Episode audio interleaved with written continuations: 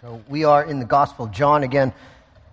We're going to do the second part of uh, last week. As uh, you remember, the sermon started getting getting out of hand, so I had to cut it in half. And we uh, are going to do the second part of the last part of, of the of the final discourse that Jesus gives, his last training sessions with his with his disciples. Last week, Jesus had made this promised to them that all the mysteries of the kingdom that he'd been hiding to them in parables so far was going to be made clear to them at the coming of the Spirit in Pentecost. That what we, basically, what we have now in the New Testament is uh, the fulfillment of Jesus' promise of that. He is going to clearly, plainly, boldly speak to us about the Father. And he's done that through the apostles in the New Testament.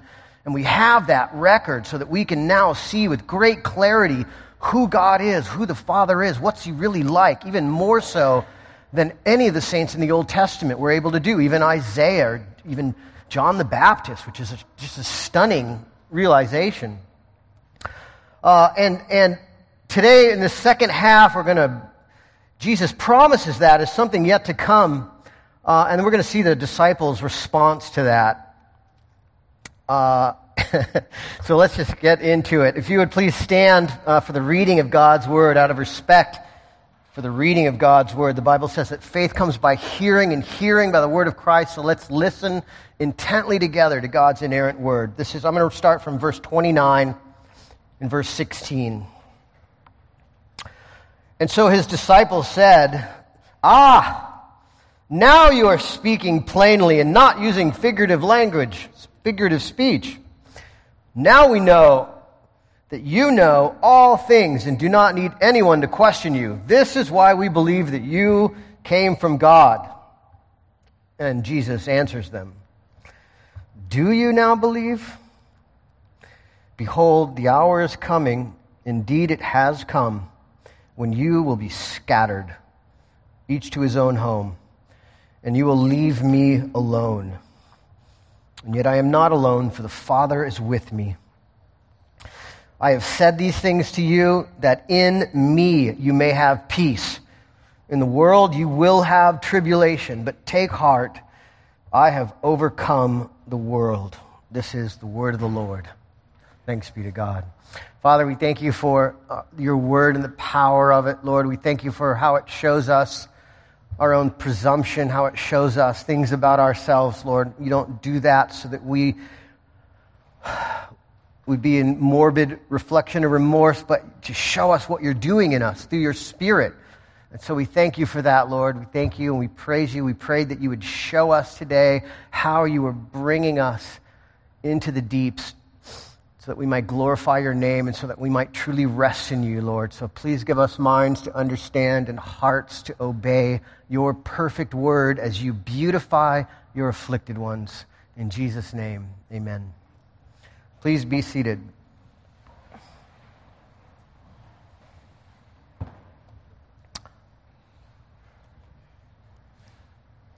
I used to work at a coin shop in high school. And one of the things we did in the coin shop was we would buy scrap gold from people for cash. And so you can imagine people would bring in just about anything and everything that they thought might have the slimmest chance of being gold to sell for cash. Old jewelry, pretty good bet. Scraps of metal, uh, coins, dentures, grandpa's old tooth that they found in a drawer somewhere uh, they would come in, they would bring this stuff in, all kinds of things, in the hopes of finding out that the gold was genuine and therefore that they were going to get paid, that they would have some reward for it. And so everyone came in with this belief that whatever it was, that they'd put grandpa's tooth on the countertop and they would have this belief that it was genuine. They'd have this somewhat nervous expectation that was real, but until we put that gold to the test, they weren't they didn't know, they weren't absolutely sure. And so, not being sure of the value of it, had they been caught in a bad situation, they maybe might have been tempted to sell it or let it go or trade it in for something much less valuable, not knowing what it was really worth. But after we tested that gold, after we took it and we scraped it across coarse stones, after we bathed it in various strengths of acid, after we put it through these various trials, then it would show itself as genuine and the nervous expectation would disappear into a, a joyous calm and certainty. Uh, they knew then, they knew it was real, they knew how valuable it was, they knew it belonged to them, and they would be much less susceptible to trade it in for something of no value. Because they knew what it was, they knew what it was worth. It was real, it's genuine. And that's what, that's what trial does. Trial is a good thing. Trial is something that tests something, that stress tests something, and shows it to be genuine. That's the purpose of a trial. It tests and approves us, to use apostolic speak or Christianese language, the way Paul would say it tested and approved, the genuineness of something. So, though, even though that might be an unpleasant thing to be scraped across the coarse stones of hardship and scarcity, of despair, even though it might be an unpleasant thing to be bathed in the acid of broken relationships, of sin and temptation, of failure, all the stress of this life, even though that can be and is an unpleasant thing, it has a way of revealing to us what it is we really believe, what it is, and who it is that we are really trusting in. And so, in this passage, Jesus is preparing his disciples, including us, to know that their emerging intellectual faith that they are coming to grips with with Jesus is a good thing, but it's not the goal. He's letting them know, he's preparing them for the fact that he is going to lead them into what the Puritans used to call an experiential faith, one that's been tested and tried and approved by the world, uh, one that has gone through the wringer and one that has proven itself to be genuine. All through the Bible, it talks about over and over again about that our faith, having been tested and approved as, and tried through trial and, temp, and tribulation as genuine, is the most precious thing in the whole world. More precious than if you owned all the gold in every basement of every Swiss bank, all the gold everywhere. It is more precious than that because all of that gold, one day, someday, soon is going to melt with fervent heat with all the elements as the old world passes away. But our faith, our faith is our ticket. It is our guaranteed passage into the new world. And so knowing that it's genuine, knowing that it's true is the most important thing in the whole world. So here's the big idea, the, the thesis statement, the one thing that what Jesus is trying to teach us through this passage is this is that God leads us out of a shallow faith and into a deep faith through trial so that we might truly rest in our salvation. One more time. God leads us out of the shallow faith and into deep faith through trial so that we might truly rest in our salvation. Let's take that one piece at a time.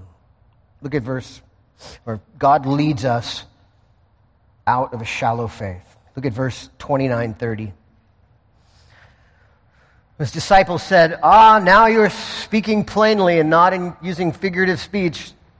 Now we know that you know all things and do not need anyone to question you. And this is why we believe that you came from God. So what are they, what are they, uh, disciples, what are they talking about here? They're responding to what Jesus has said earlier in verse 25 when he said, what we read last week, he said, I have said these things to you in figures of speech, but the hour is coming when I will no longer speak to you in figures of speech, but will tell you plainly about the Father. And so the question everybody asks is, what is it that Jesus has just said in the intervening four or five verses that has um, what has he said that is plain, that's clear, that's not really figurative in the sense that he said above? And the, the answer, people try to make, you know, try to make it work. Maybe, you know, talking about coming to the fa- from the Father to earth, out of earth, back to the Father, or some people try to grab at straws about mm, what is it that the disciples have just heard that make them think, yes, this is happening now. And the answer is nothing. the answer is nothing. Jesus has even said, he said, this isn't happening now. He said, it's in the coming. Coming soon, I'll be telling you, but I'm not telling you about that now. In other words, they're, um, they're being like those annoying kids in class that want to impress the teacher by pretending that they know more than they really do. And everybody in the class knows it. So when we read it, the story, we don't need to bend our minds around what is it that we're missing. we need to realize that the, the apostles are sometimes uh, not on it and, and haven't been throughout the whole gospel. And so they are just being show offs right here. They don't really, they kind of get it. They're kind of grasping some things that he said, but they are not getting the fullness of what Jesus is trying to tell them. They do know something, though. It's not like they know nothing. In Hebrew thought, the ability to know the unspoken question as well as have the answer was a sign of deity. In other words, if you, someone were, and think of Daniel, in the book of Daniel, King Nebuchadnezzar comes and says, I want you to tell me the interpretation of my dream. And not only that, I want you to tell me what the dream was. In other words, if someone was able to know the, the question and the answer without being told, that was an obvious sign of divinity or di- of, of, of, of divinity. And so the apostles are saying, hey, you have several times known what we were thinking and answered the questions in our minds, which is something he had just done a few verses ago. Uh, and he's saying, because of that, we now have come to, we're, we're basing on that our understanding that that you have come from God. We don't need to ask you any more questions. You are now proven yourself to be legit. We don't need to ask any more questions. So they do have some sense of who Jesus is. They're, they are growing. In other words, they have a shallow intellectual faith in Jesus, which is a very good start, but they also have this certain sense of bravado and pride about it. We got it. We got this. They believe and they are thinking, just like Peter thought a few chapters ago, that he, that they had a hold on Jesus.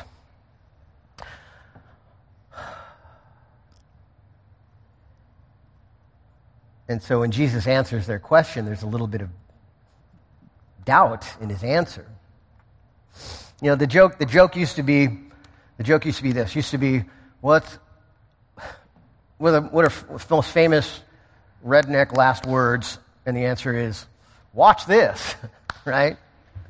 Now the, now the joke is transformed. Now it's hold my beer, right? Which is the joke about, the funny thing about hold my beer is, is that someone has just had this insight of brilliance and then they go out to test it in the real world and they're utterly overwhelmed and crushed by circumstances because what they thought wasn't quite enough for what they came into contact with.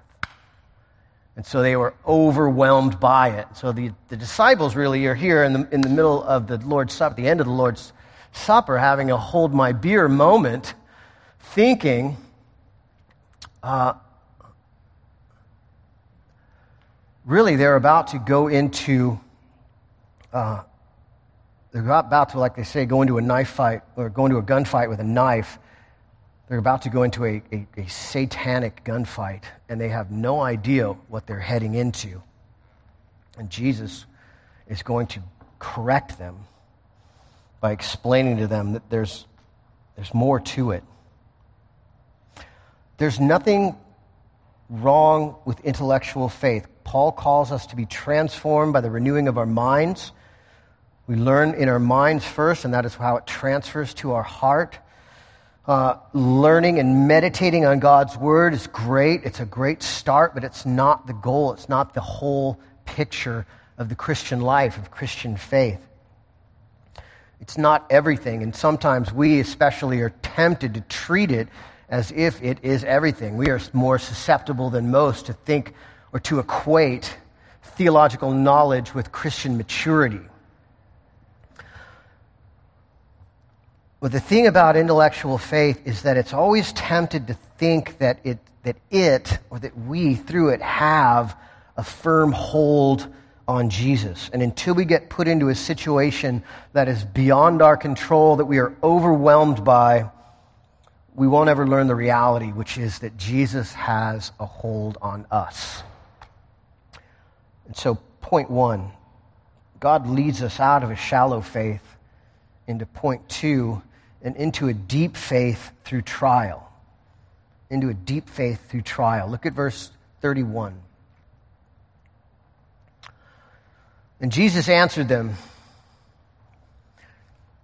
Do you now believe?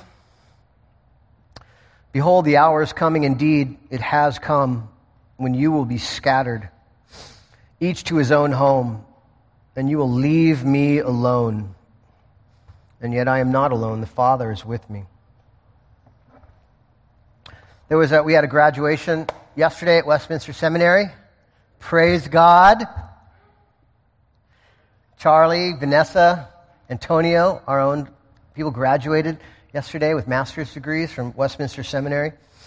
And there is, there is something that every seminarian knows. Every seminarian past his first semester knows the mercy of God in a very special way. And that is that there comes every, every semester, let me put it this, I'll speak about myself. Every semester that I was in seminary, uh, there was a point, uh, you know, throughout the coursework when I would think, I got this.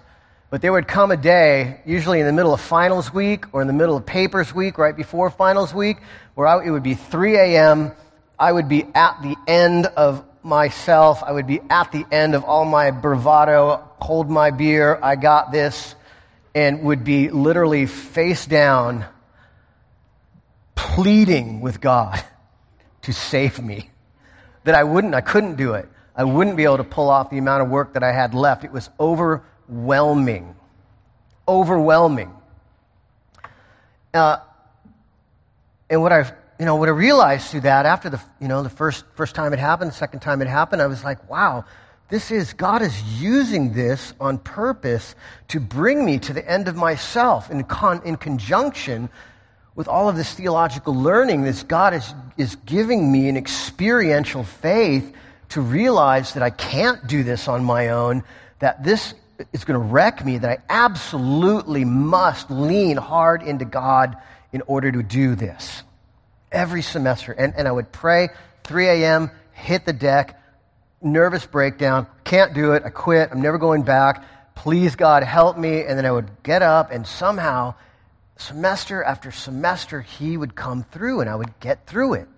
Over and over again, he was faithful like that, teaching me how desperately I needed to have God get me through. I tried to get in, I actually tried to get into seminary early on something called special status because I was bored with my undergrad work. You could apply if you had a certain amount of ministry experience, and, and, and they turned me down. They said no. And I was like offended, of course. I was like, what do you mean no? I'm older, I've had ministry experience, and they wrote me back a letter saying, We think you should stay and persevere through your studies because in the midst of that, you're going to learn things that are going to help you in the pressures of ministry. And they were right, they were wise. They were wise in doing that. Could even do more. I'm, I think it'd be a good idea, maybe to suggest a class or a uh, elective where we just put the seminarians in the room and beat them with sticks and call them names, and that's it for the whole semester. I'm kidding. I'm kidding. Kidding. I'm kidding. Just church planners, maybe. Um, point. What's my point? The point is, through that trial and hardship, I learned things that I would have never learned out of a book. And God purposely instilled that into that educational process to teach me those things. Uh, and so Jesus is, in a big way, saying the same things to his disciples here over the course of this final discourse, over the course of this last talk that he's having with him. It's this last pre resurrection training session. He's telling them that they're going to face all of these overwhelming trouble, all this overwhelming challenges are going to hit them that they will not be able to handle. And he's saying it in no uncertain terms. He's leaving them. They're going to be alone. They're going to, in each their own way, are going to betray him. Satan and all the powers of hell are coming against them. That the world itself, their own communities, their own families are going to turn against them and throw them out. That people are going to come seeking to kill them with religious fervor, thinking they're doing God a favor and doing it. The whole world is going to turn against them as heretics, as enemies, uh, as, as evil people. And that they are going to scatter and leave him alone. You know, but, but in and through all of this, Jesus is teaching them important things. He's going to lead by example. First of all, I mean, before anything happens to those guys, he's headed for the cross.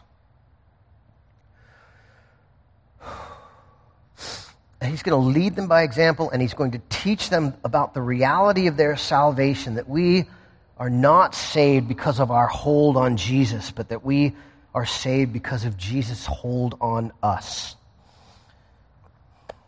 And so when Jesus goes to the cross, knowing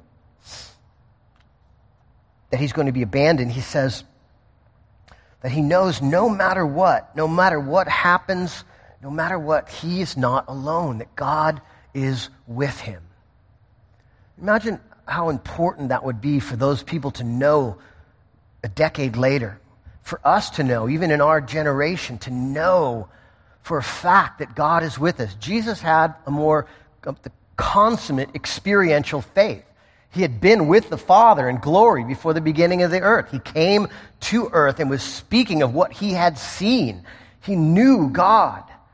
And so he knew in that that no matter what happened to him on earth, no matter what he lost, no matter what happened, that to be, to have God with him was the most important thing. It was the only thing that really mattered. It was more weighty, more substantial, more beautiful, more protective better than anything else, and he knew for a fact that he would never lose that.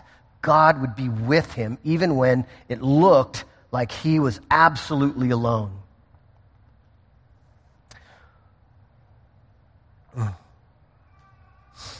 Man, that's important for us to know too.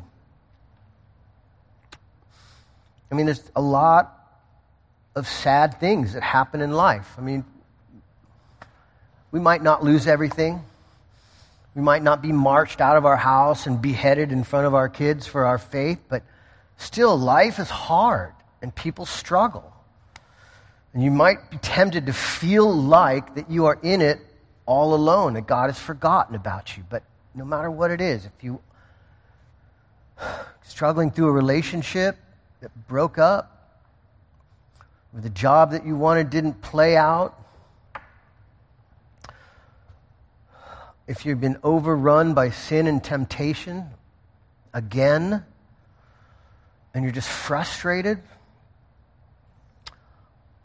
this is telling us that even in those things, that the most important thing is still there, that God is with us. And the other thing that God, that Jesus wants us to know through this, that he's leading by example, he also wants to know that the reason that we are safe, the reason is because He has traded places with us.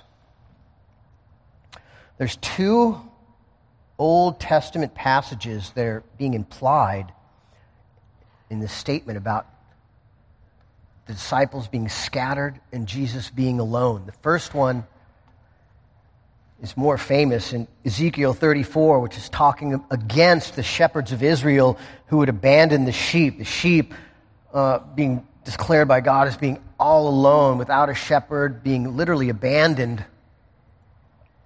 And also, it's implying Zechariah 13:7, which talks about the shepherd being struck and all the sheep being scattered. And so when Jesus says to his disciples that, that they will be scattered and he will be alone. He's saying that he, at the cross, is trading places with us. That while we were sheep, that we were scattered, while we were alone, the shepherd is coming and taking our place and being forsaken by his people being alone so that we might have fellowship with God.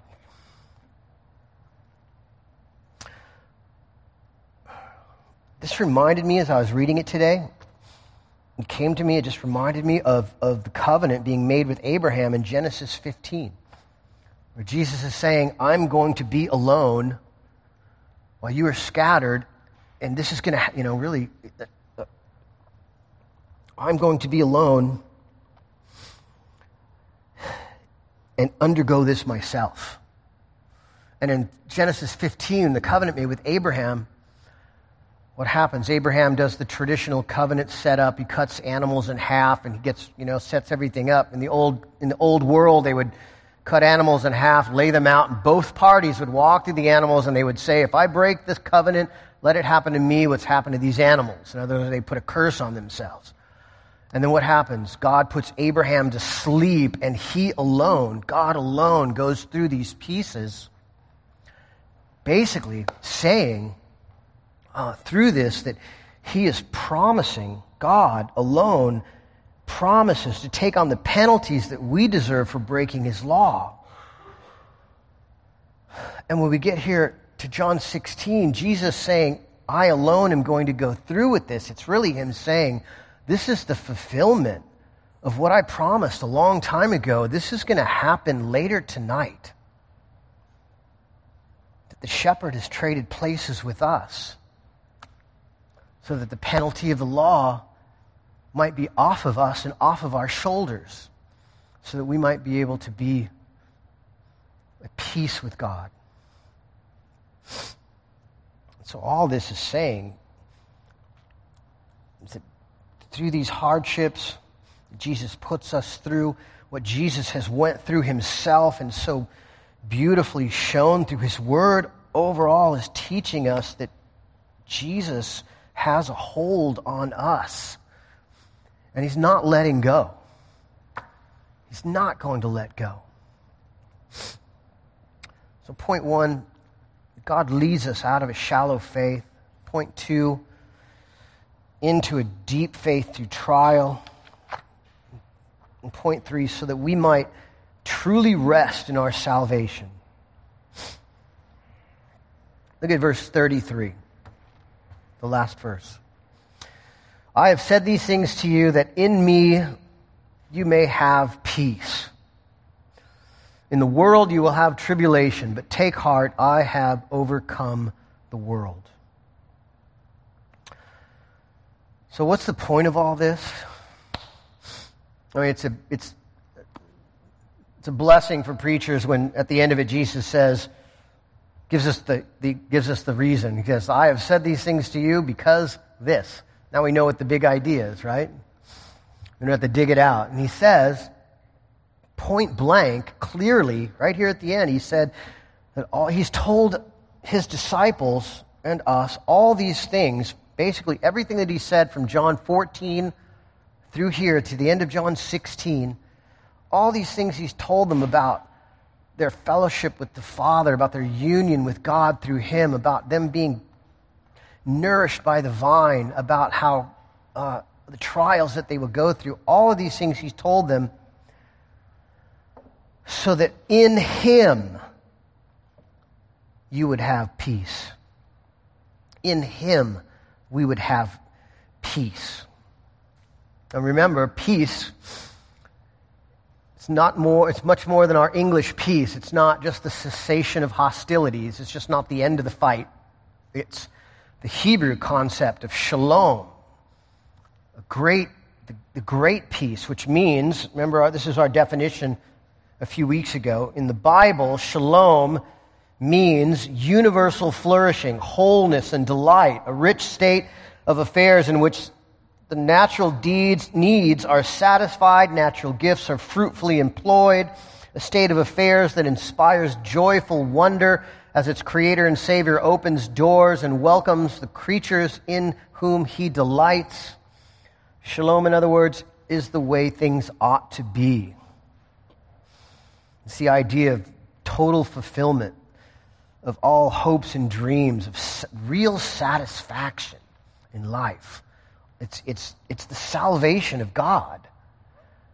This beautiful, rounded, well versed picture of the beauty of the salvation of Christ. And Jesus is saying, the reason he's told us all these things is so that we would have this kind of peace, this kind of wholeness in, in him.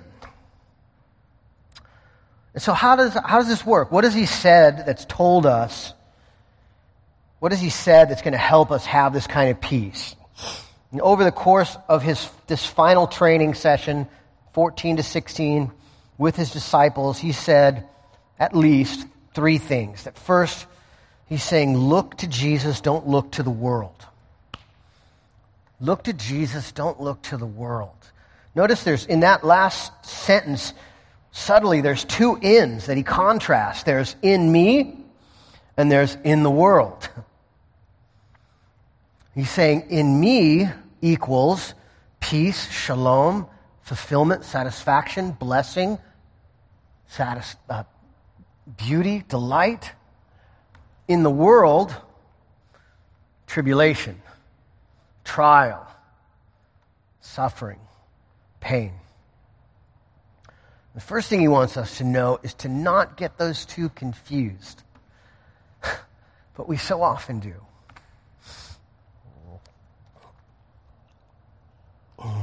What a blessing it would be, what a blessing it is to realize as God's Spirit works in us, uh, to not confuse us and not think that I'm going to get shalom and peace and blessing out of the world. Even though I keep going back to it, I keep trying it over and over again, I experientially know that I'm not going to get peace from the world. Do you? Do you know that? You still try? Yeah. Man. What is wrong? Oh, I find in my members a law at work. What I want to do, I can't do. And the things that I don't want to do, I keep doing. Who will save me from this body of death? This body of death. I thank the Lord. I thank God for Jesus Christ our Lord. Jesus is the only solution to that.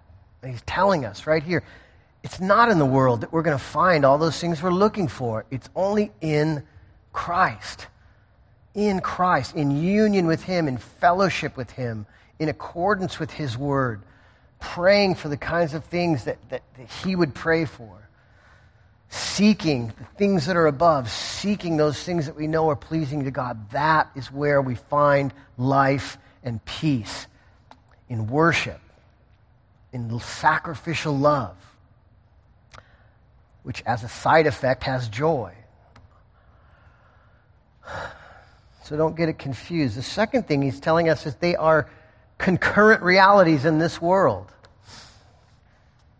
Right? He's not saying, in me, you'll have peace, and you don't have to worry about that tribulation in the world anymore. I wish he was saying that man, I wish, uh, well, the, I do. On one hand, I wish he was saying that, but on the other hand, I realize, well, I understand what he's saying through all this, is that that tribulation in the world is the trial that proves our faith genuine and also weans us of seeking fulfillment in things that cannot satisfy and helping us to continually turn to Jesus and receive and seek our satisfaction in him and him alone. But it also means that it also means that the peace that he gives us even now is greater than the tribulation of the world. Sometimes I think uh, one, one temptation is to think this says, oh, he says in the world you have tribulation. Let's just settle in and suffer. Everything sucks and it's going to suck until the end. So let's just, just be pessimists and be bitter and angry at everybody because we're in the world full of tribulation. That's not what he's talking about. That's, yes, we're going to have tribulation in the world, but that doesn't have to define us as people. Yes, it will affect us as people, but it doesn't define us. What defines us is who we are in Jesus. And that although we will suffer from that tribulation in the world, on top of that is a peace, a wholeness, a completeness, a satisfaction that we can even now experience Uh, second he's prepared them for this experiential faith, that all of these things that happen to us, the tribulation in the world, um, are teaching us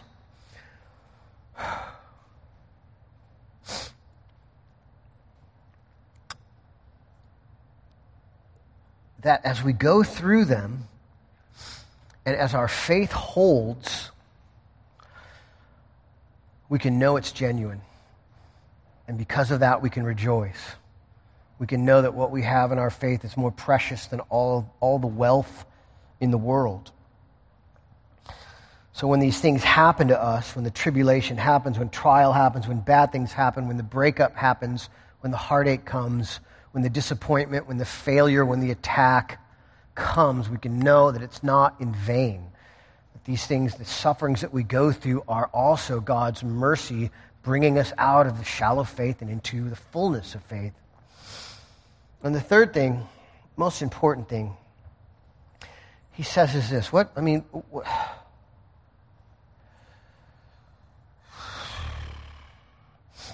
at the end here, Jesus says, take heart which means have courage. He's like, in the world, you're going to have tribulation, but take heart. In other words, be courageous.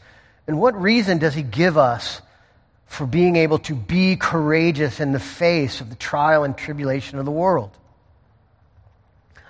What is it that's so special about Jesus that makes it so important to be in union with him? That makes us know, believe that he's able to f- come through with everything that he said? And the answer is is it's, it's almost buried in the English. He says, I have overcome the world. Overcome. The word is Nike, like the shoe, right? Nike? Is it Nike? Nike. Like the shoe. We say Nike. There's a, there's, a, there's a Christian blogger that has a campaign against Nike, the evil of Nike, because it's a pagan goddess, which is true. Nike is Nike is a pagan goddess, but it really, it's a, it's a word that means victory, conqueror. The Latin translation is Victoria. My daughter's name is Victoria. We named her Victoria Grace, meaning the victory of grace, which was a very common thing in the early church for people to take that name and name their children that, knowing about the grace and that Jesus was, hadn't just overcome the world, but that he was the conqueror of the world. Doesn't that sound better? I mean, it's almost, it's too, the language is almost too strong for his culture. We were like, ah, conquer. That's bad. Uh, and yes, conquer, in, in a sense, in our earthly realm. But to think about Jesus as conqueror over the forces of evil and darkness, the victor, the military victor who has subdued all of the powers of hell and darkness and evil and secured his perfect reign and kingdom in the world that will never, ever end. That is a stronger word brings to mind the reality of who he is. He didn't just overcome the world, he conquered it and subdued it, and it is now completely under his authority. Now, here's the best part John, who wrote this gospel, also wrote this in his first epistle, chapter 5. He says this For everyone who has been born of God overcomes the world, conquers, same word. Victor is victorious. And this is the victory that has overcome the world our faith. Who is it that overcomes the world except the one who believes that Jesus is the Son of God? Is the content of our faith. Do you believe Jesus is the Son of God? And here's the thing. Paul, I mean, Paul says the same thing in Romans 8. No, in all these things we are more than conquerors through him who loved us. For I am sure that neither death, nor life, nor angels, nor rulers, nor things present, nor things to come, nor powers, nor height, nor depth, nor anything else in all creation will be able to separate us from the love of God in Christ Jesus our Lord. In other words, nothing. There's no category big, small, wide, skinny, nothing. No category of thing that has the power to separate you from the love of Christ. Why? How is our faith, how is our faith conquer the world? What this doesn't say it's not saying, for those of you who are interpreting this as, if I have enough faith, then I'll conquer the world. If I have enough faith, then maybe I'll be a conqueror. So I need to really work on having some more faith. That's not what it says. This is talking about experiential faith. It's talking about the kind of faith that gets hit and sticks. It's the kind of faith that has proven itself to be genuine because it didn't cut and run and blame God. It stuck and said, Though you slay me, still I will worship you. If you have that kind of faith, that kind of faith, then you know it's genuine. You know it's worth more than all the riches of the world. And what this is saying is not if you have enough faith, you'll be a conqueror, but if you have that faith, that's evidence that you are victorious. You do belong to Jesus, and you have overcome the world. That's us.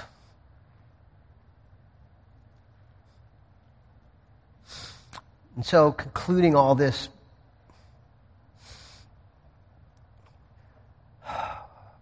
have you been overwhelmed in life? Do you still believe?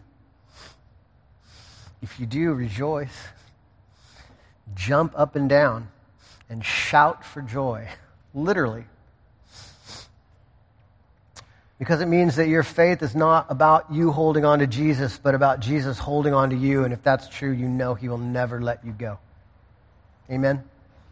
Amen. Let's pray. Father, we thank you for your word, the beauty of it. We thank you for the strength of your hand, God, because our hands are weak. Lord, if I was required to hold on to you, I would sell you out for a trinket, and I've done it. But you restore me, you restore us, and you continually wash us over with your love and your grace. You continually reaffirm to us that we belong to you because you have chosen us, and that that will never change. And so we thank you, Lord. You are a good and wonderful Father to us. We thank you that you are the conqueror of the world. We thank you that there is a new world coming and we have been promised a place in it. We pray, Lord, that you would strengthen us to rejoice in this and to rejoice in you. We love you and praise you in Jesus' name. Amen.